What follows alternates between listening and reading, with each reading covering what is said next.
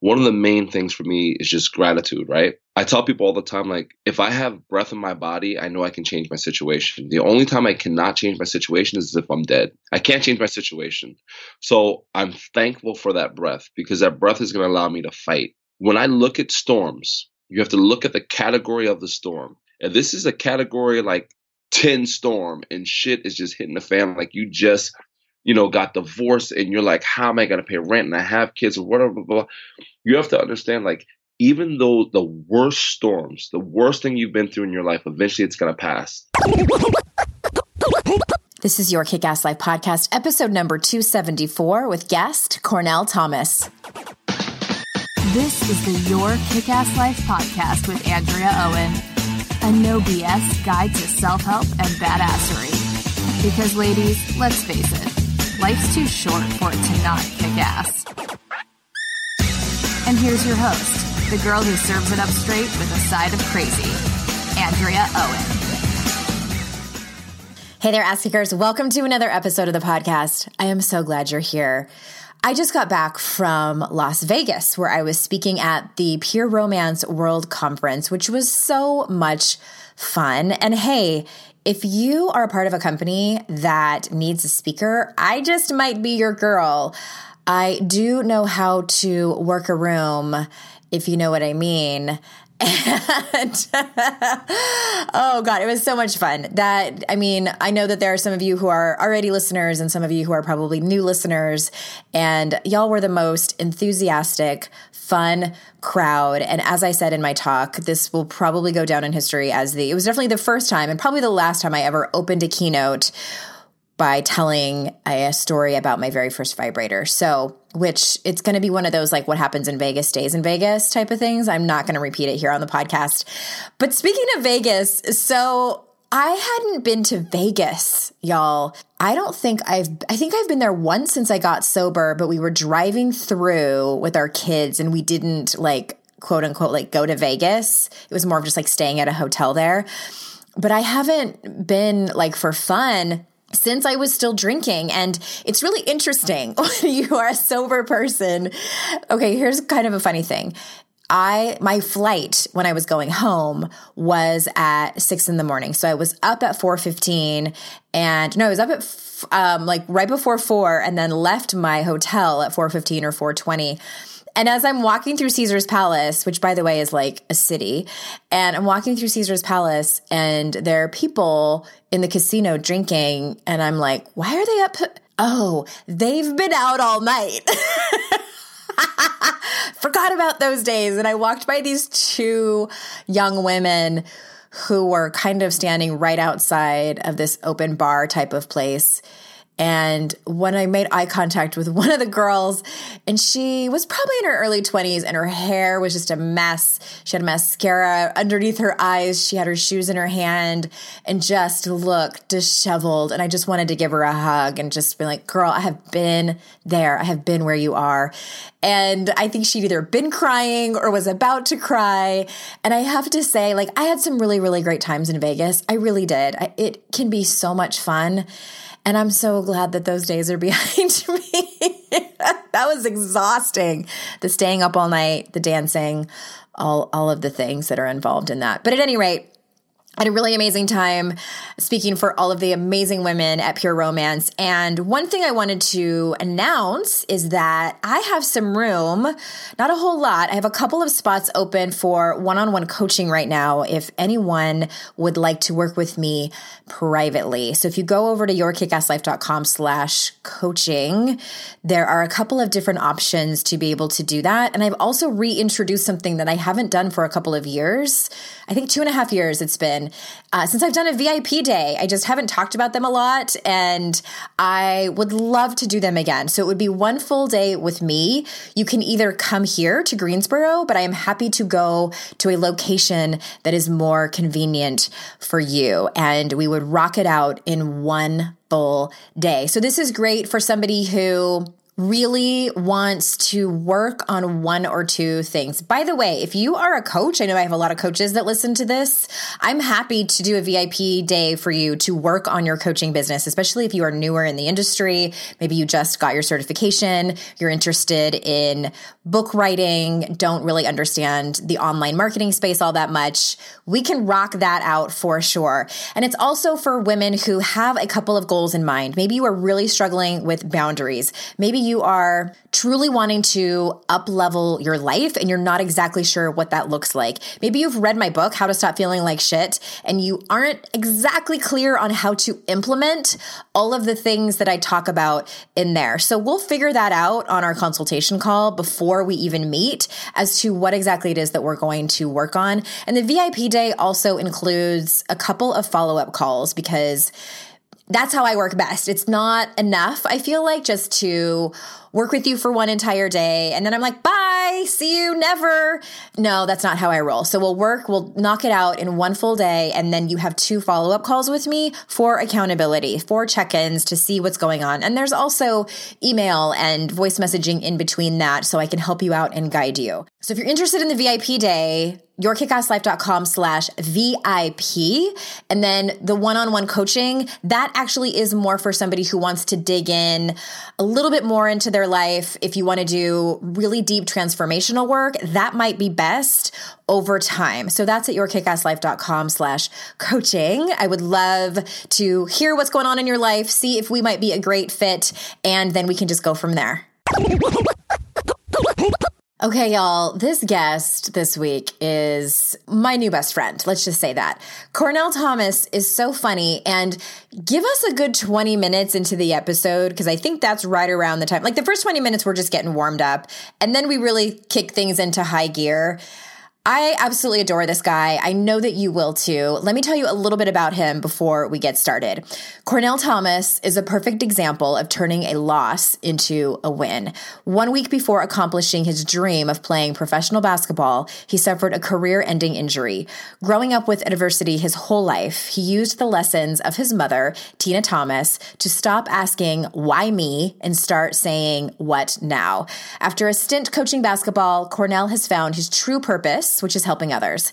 Today, Cornell is a global speaker, multiple title author, mindset coach, corporate trainer, and social entrepreneur. He is also a father to Bryce and Naya and a husband. So without further ado, here is Cornell.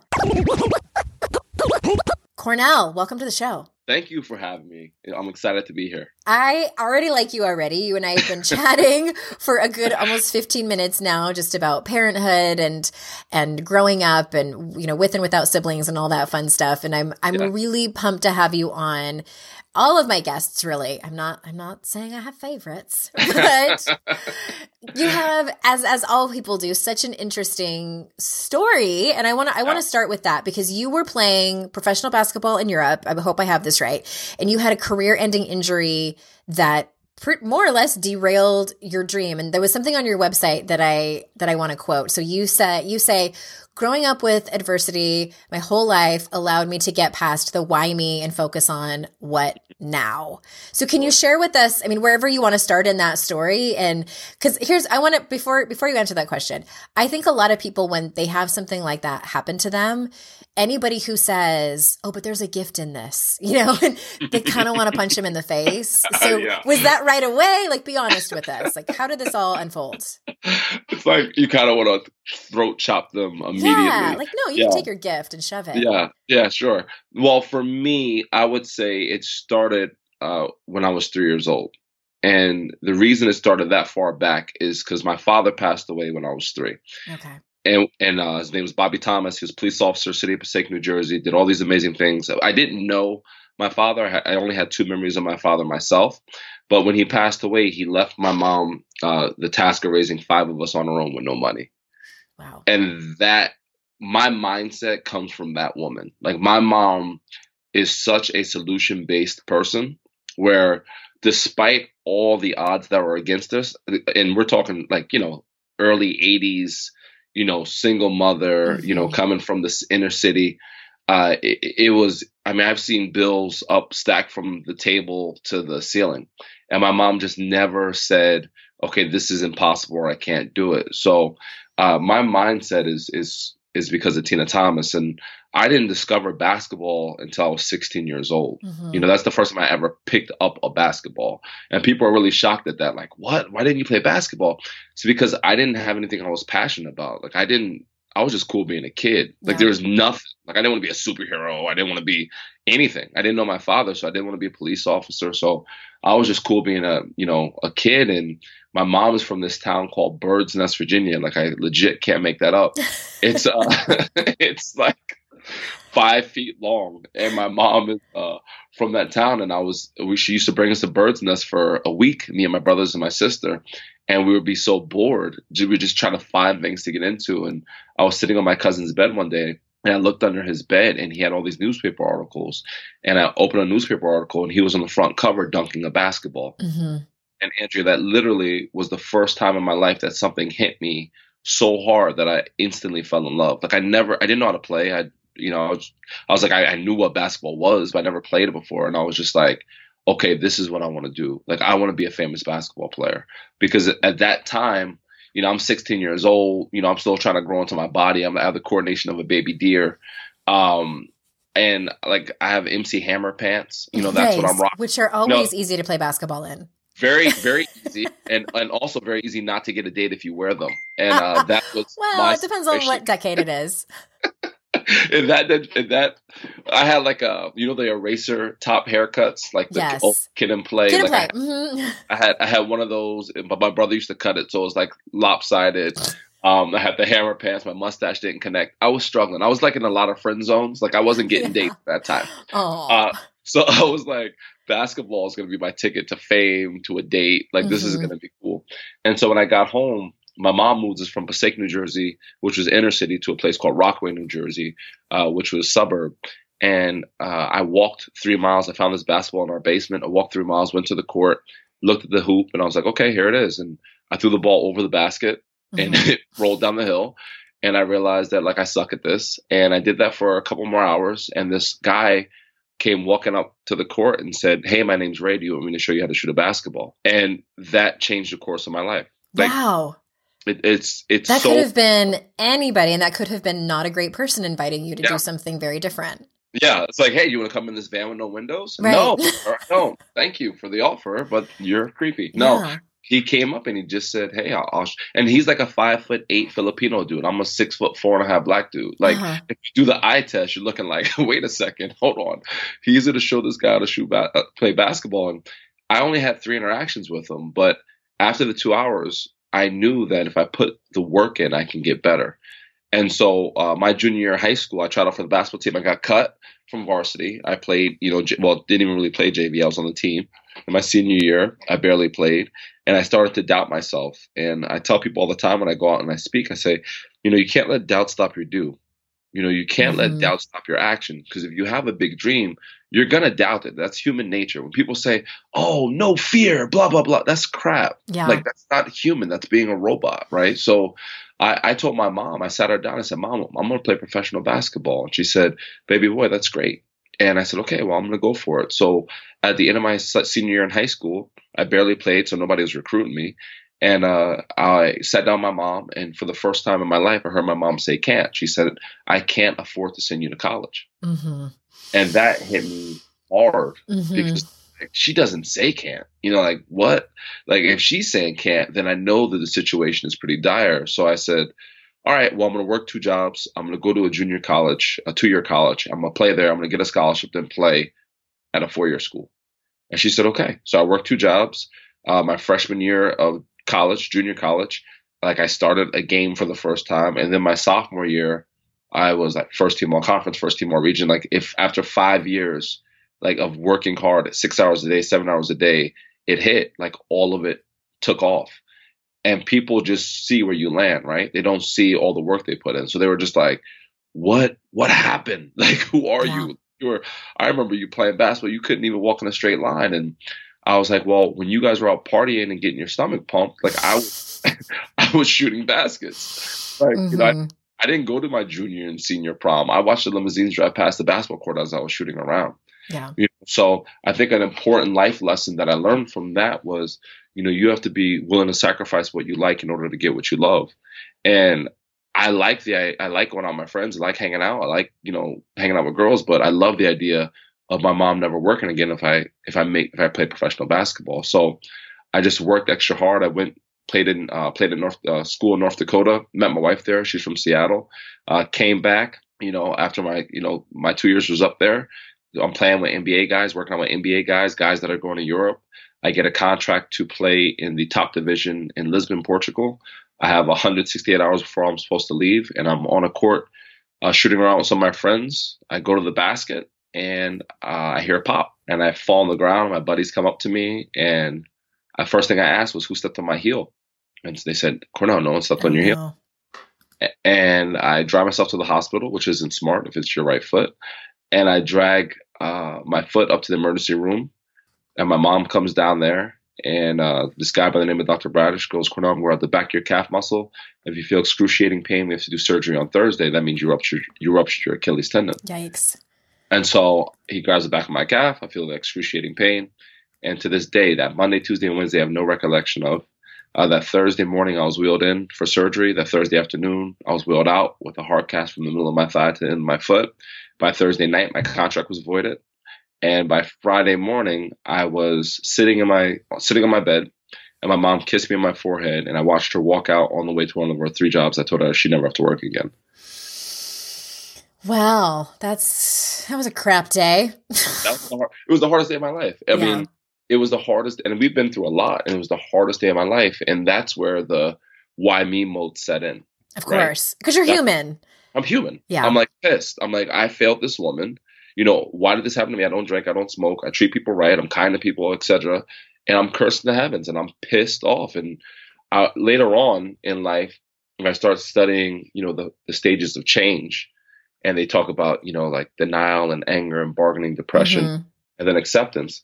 Like I was just so angry, and I and I was like complete why me mode. And then I just said to myself, I said, man, but what did your mom go through?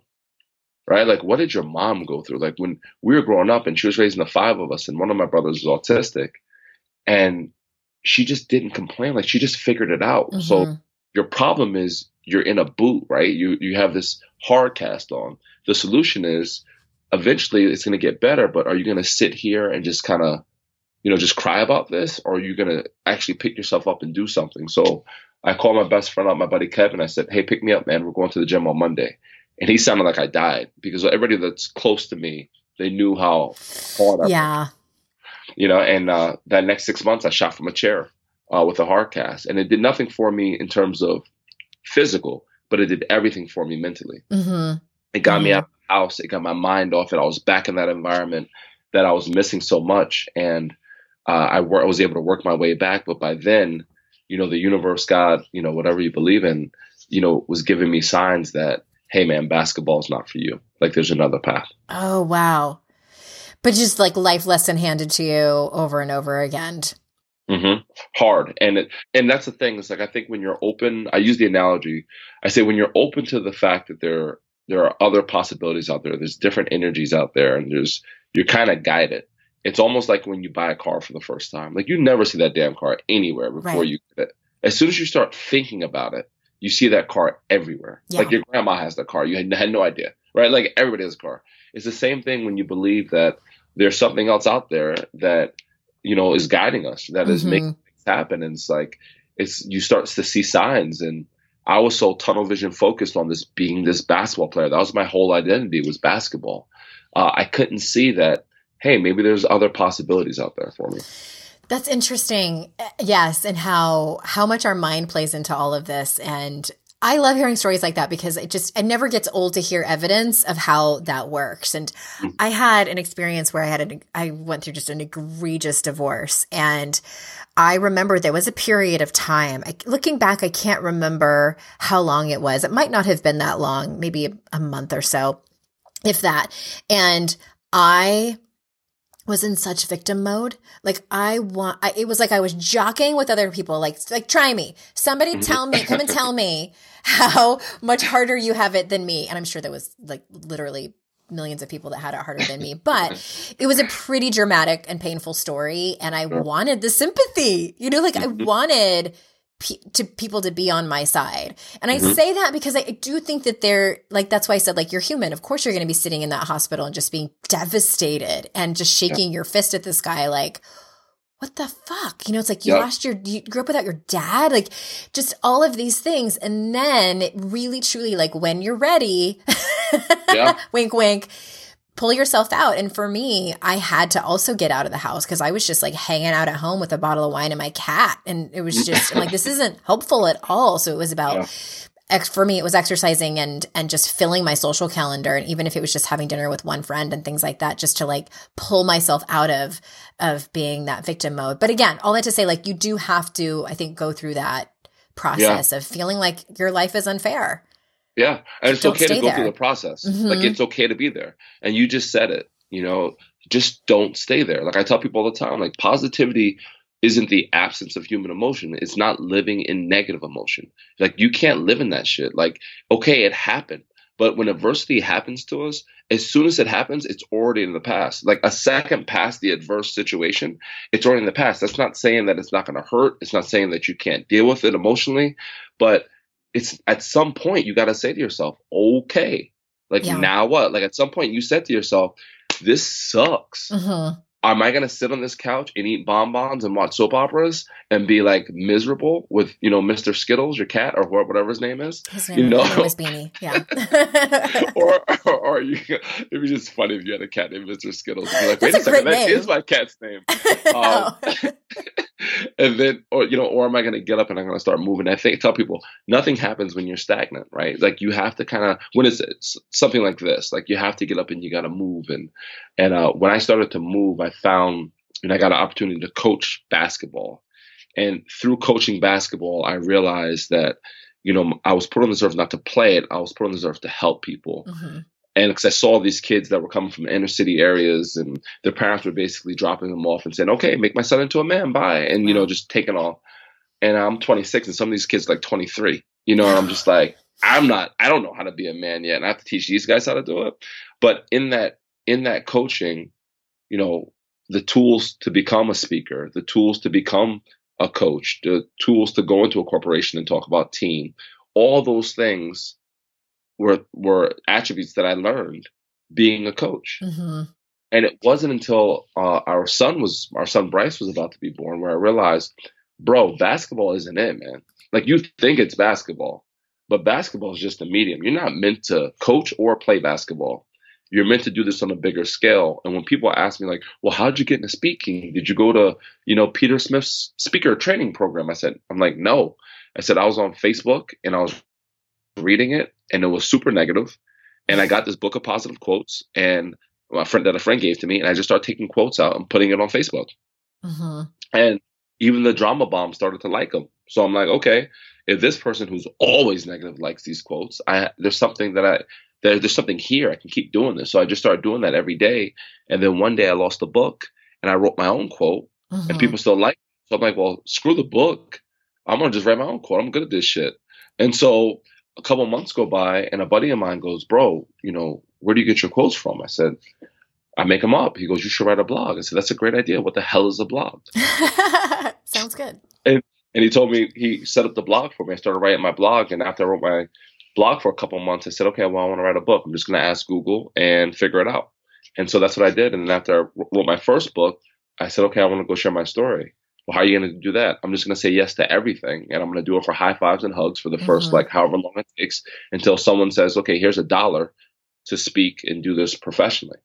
And that's what I did. And I just started speaking all over, you know, small, like dance studios with like 10 people eating yeah. lunch, mm-hmm. you know, and I just mm-hmm. built from there. But it, it wasn't someone guiding me or someone saying, "Oh, speak this way or do this." It was just me being sick of seeing all the negativity that, and all the divisiveness yeah. that was on my timeline. See everybody, that's how it's done. I mean, I love how you that chronology that you whipped through so fast is, you know, I hear people all the time, you know, as someone who's written two books myself, I get I get so many messages of people I want to write this book and I don't know where to start. And I'm like, first of all, I charge $500 an hour if you want to do a consulting yeah. call. yeah. Second of all, I just, I mean, it's so, you guys Google it. It's really, it's, it just yeah. write the damn book. Just one word in front of just another. People Just ask me that it. all the time. How did you write a book with, you know, being the primary caregiver of two toddlers and, you know, trying to also build your business at the same time? And I said, word by word, as everyone else does. Like, was it agony? At times, sometimes it was. But it, it, it just, if you have something to say, if you have a story inside of you, get it out on paper. And then it's like, what I'm, I'm not a, a writer. And I'm like, if you can, if you have the ability, if you went to school or someone taught you how to write, you are a writer. Just, I hear so many excuses and I, I'm getting all impassioned about it because it just breaks my heart that people have a story to tell and they know that they want to tell it and they let all these excuses hold them back. Yeah. It just, just write the damn book, people. Yeah, I love it. Like you're getting me fired up. I'm about to headbutt a bear. Yeah, love- Cornell, Like, write another book. I love. Yeah, I'm on. I'm on it. I'm on four and five already. I'm on it. Right. So it's like, but you're hundred percent right because people spend their lives, Andrea, trying to find time. You ain't gonna find time. You have to No. make time. You do. You have You to gotta make it make it. Like I wrote my first book between the hours of 3 a.m. and 5 a.m. Why? Yeah. Because that's when my son was sleeping. I've been there. That is that, You know that's it. what I'm talking about when I'm saying like there were times when it was brutal. And you Yeah. you got up earlier than me. The earliest I did was 4 a.m. yeah, still early. Whew. Still, still early. Because it was the only time I had. You have different things that you have to do. Like I'm not breastfeeding my kid, right? Like I'm sitting there like at cheering my wife on, like, "Hey, go, you you, got yeah. it." You know, it's like it's a different. I nursed level. my second one for two and a half years, so I will take that. Yeah, I'm giving you props. I'm giving you props. Like the the I tell the my like new my friends that are you know new dads. I'm like, look, man, your goal is just to be the support system because you're not waking up and feeding the baby. And like when you get to the point where you can and you can bottle feed the baby, okay, cool, Do then you can help. Mhm. You know, so like I would just get up and write for a couple hours, and then I would just take Bryce and let my wife sleep for a couple hours, and then that would be that. But you said it, like, it, are you ever on a plane? That's a great time to write. Are you ever Yeah, that's taking a shit? Time. Like that's a great time to write. Like get your phone out. You're on your phone scrolling through Instagram anyway. Pull up the notes app. Like I just right. I, I just in it and I understand like trust me there are days when I have like back to back calls. I barely have enough time. I'm like did I brush my teeth today? Like there are days where I do have that thought. And it truly is about making it a priority. And and I didn't work out for 2 years. Like did I not have time? Oh no I had I had plenty of time. I just didn't make it a priority. And now mm-hmm. that's changed. And it just and also they've made it so easy. Like anyone can write a book now. You guys mm-hmm. self-publishing. If you haven't heard you can publish your own book. Yeah, you said something that was beautiful. You said one word at a time, Yeah. right? It's like one word in front of the other word. Like it's just like one step at a time. Like one word, at, like one word in front of the other word, bro. Like write it. Like you've written a sentence. You've constructed a book report. You've done that before. If you went to school, you can write a book. And You my books are all short. Like none of my books are long because personally, I talk about positive mindset and stuff like that. Like I don't want to read a 300 put page book about that. That's a little You know, my book's like yeah. 75 pages. True. And that's the other beauty of, of self publishing. Yeah. Because when, you know, I went the traditional publishing route and you sign a contract. So my first one, they asked me to write 45,000 words. And I was like, whew, okay, I guess. And I didn't. I didn't think I could do it. And I did it. And then the second one, I thought it was going to be around the same. And they wanted 60,000 words. I was like, there's Mm-hmm. Yeah. no way I could do this all dramatic. And guess what? Yeah. Just like you You said, did it's it. word by word, sentence by sentence, and slowly but surely it gets put together. Yeah, if you have content, you could write a book. And like you, I can tell talking to you, you don't run out of content. I have a lot right? Like say. it's it's just there, right? That's my exercise. So- run my mouth. yeah, well, that's good exercise because that means you're gonna have about 20 books when it's all said and done. 30 books, I will. you know. So it's like, it's yeah, you don't want your story to die inside of you. No, you you, don't. Well, and that's a great segue to circle back actually to something that you said when you were telling your story. You said sometimes you have to say no to what you like to do what you love. And I think that this Mhm. is a great example of that because a lot of times in personal development, people talk about, and it's super important, don't, quit doing things you hate. You know, like, Mhm. you know, delegate if you can, or just stop saying yes to things that you don't really want to do. But sometimes, in addition to that, you do have to put things off that you actually like. You know, maybe it's a, a book club that you really like, um, but it just, it's eating up your time. And so say more about that. Like, how has that shown up in your life? And how do you, how Yeah. do you talk to people about that?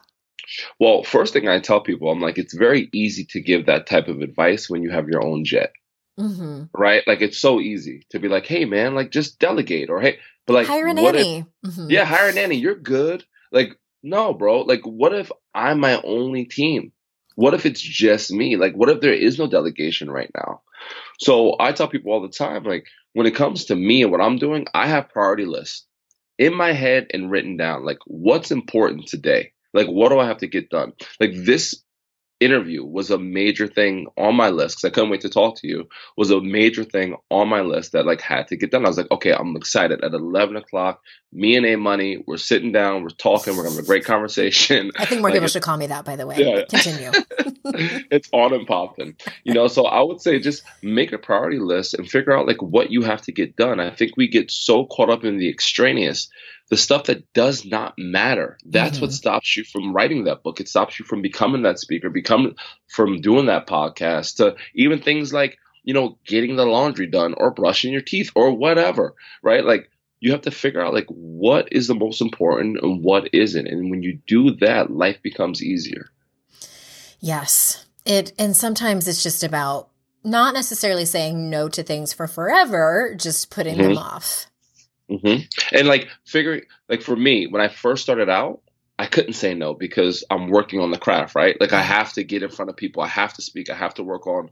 But now someone says, "Hey man, like I'd love to for you to like pay your own way to speak here." I'm like, um, hey man, no, that ain't gonna happen. I'm good. But I have a friend yeah. who just got into speaking that you know might want to fly out and and do that for you. So it's just like you said, it's like your time is valuable you know, your time is extremely valuable. You have to make sure that at some point in time, when you start doing this for real, like I, I think when you're when you're speaking and you're not getting paid or whatever, you're still speaking for sure. But when you start getting money to to do what you're doing, okay, now you're a professional, right? This is this, you're doing this for a career. So you have to be very cautious of, of your time. Mm-hmm. Yeah. And I mean, even if someone's listening who isn't who doesn't have the goal of of writing a book or or being a speaker or anything like that. It's like insert whatever it is the thing cuz I I read all your applications for my programs. I listen to, you know, the comments on social media and the things that you want to do. There's there's mm. stuff. There's stuff that you all want to do. Mm. And I actually want to ask you about what some tools are as far as resilience that you talk about. So if someone's listening to this and they're really struggling with adversity, whether they are a single parent or they have a child with special needs, or they're even if they're just going through a really difficult time, the loss of a loved one or a breakup or divorce or something like that. So they're struggling with some kind of hard time and or adversity. What are some ways that you teach people that how they can practice resilience and, and handle what they're facing? Yeah, that's a great question. And I would say one of the and this is hard to see when you're in the storm, but I, I remind myself all the time. One of the main things for me is just gratitude, right? Is I tell people all the time, like, if I have breath in my body, I know I can change my situation. The only time I cannot change my situation is if I'm dead. Mm-hmm. I can't change my situation. So I'm thankful for that breath because that breath is going to allow me to fight. When I look at storms, you have to look at the category of the storm. And this is a category like 10 storm and shit is just hitting the fan. Yeah. Like you just, you know, got divorced and you're like, how am I going to pay rent? And I have kids or whatever. Blah, blah. You have to understand, like, even though the worst storms, the worst thing you've been through in your life, eventually it's going to pass. You have to start becoming solution based and saying, okay, what can I, what do I have to take care of first? My mom would look at a stack of bills and say, okay, we might not have cable for the next four months. Cable's not important. Yeah. Mm-hmm. What's important is we have to have electricity. Yeah. Right. So you got to look at these storms and put them in categories and say, okay, you might be going through multiple at a time. Okay, what storm do I have to take care of first? Right. And that's usually like food, shelter, you know, if it's kids, your kids are first. And then, okay, what do I do next? So I look at them like, man, gratitude. And then I put them in a category like, okay, what is the immediate that I have to focus on? And then I tell myself, see, like, whatever it is, you've been here. And I don't, you might not be going through this particular thing, but you've been through adversity. We have all been through adverse situations. And once you've gone through one thing, you can say, okay, look, my shield is getting stronger every time I go through another thing. So, like, you've been through it. Like, we forget how resilient and how tough we are. Like, we forget because a storm comes and it knocks us on our ass. And we're just like, I don't think I'm going to be able to do this. No, man, like, you can do it.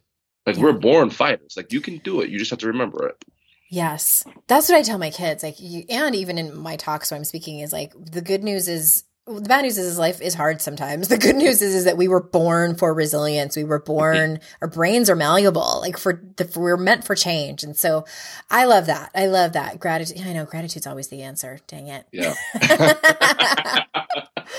it sucks though. It sucks because you're looking at it, you're like, yeah, because when I talk to people about, um, you know, even just being, po- you know, having a positive mindset, and they go, go, go, go, go, and I'm like, but did you die? You know, Yeah. like, like, but you're alive though. You know, you're alive, and if if you want to have inside your mind, if you want to tell yourself there's a storm every single day that you can't get past, you're going to be hundred percent right. Yeah. That's not saying to make pretend that there's nothing wrong in the world. That's absolute BS. That's crap, right?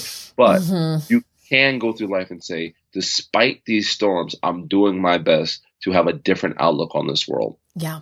Yes. in the house, if not, you're going to stay in the house. You're never leave your house. True.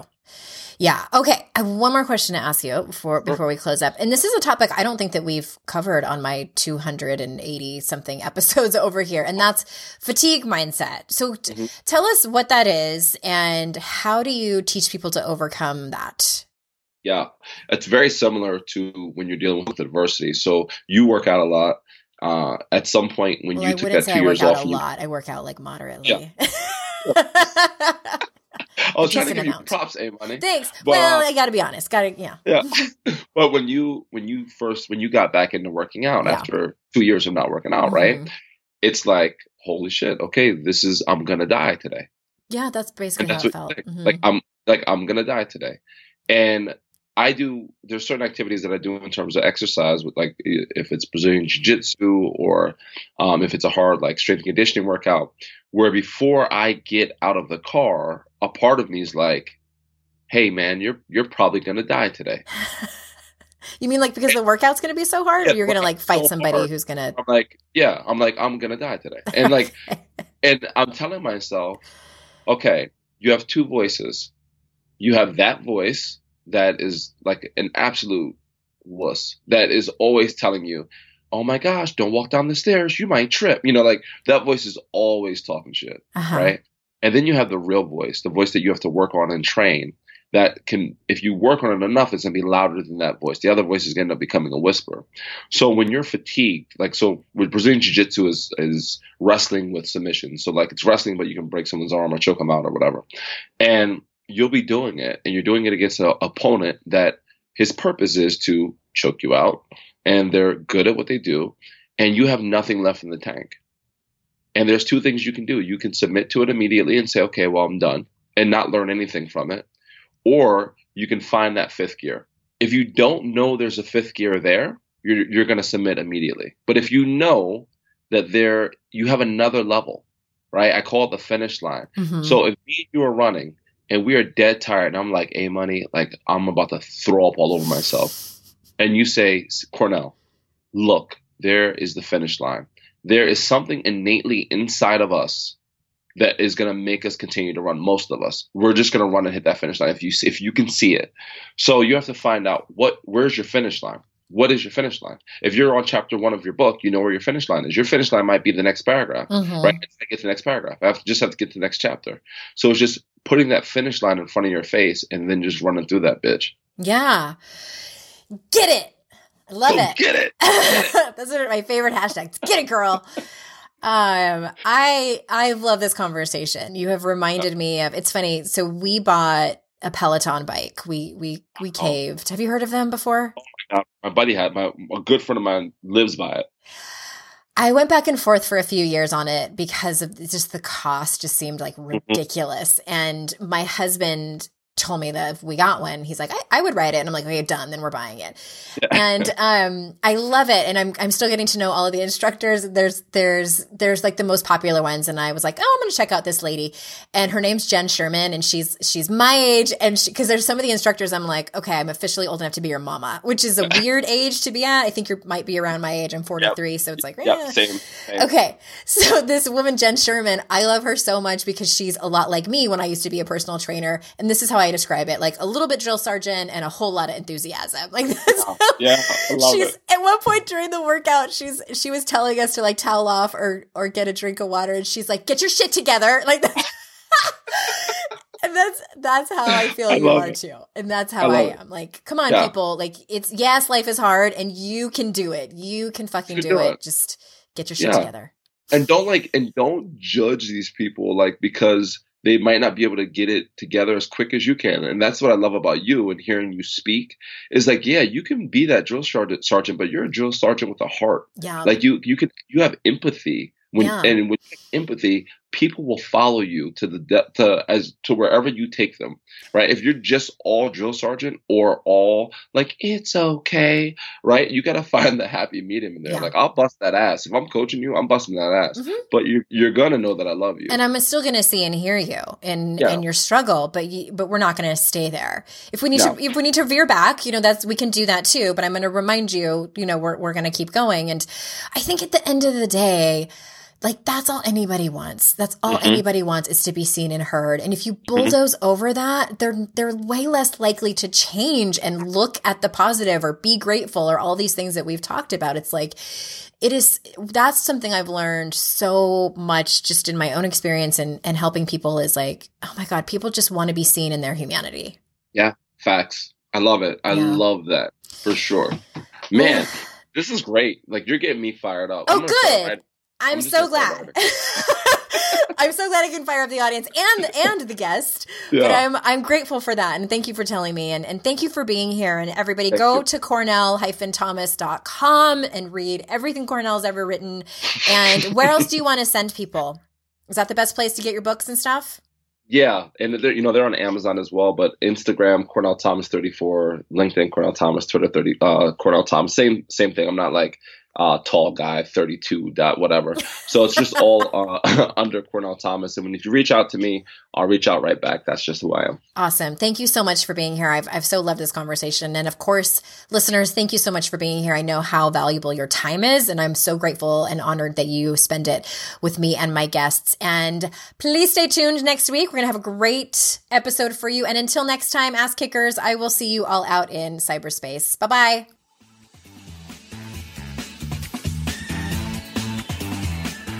Hey everyone, thanks for listening to this episode. I hope you loved it. And hey, can you do me a favor? If you haven't already, can you rate and review the podcast wherever you listen? Or if you find the podcast for the first time on the web or even in an email, you can subscribe on Apple Podcasts, Google Podcasts, Stitcher, or absolutely wherever you listen. This helps us out tremendously. Thanks so much.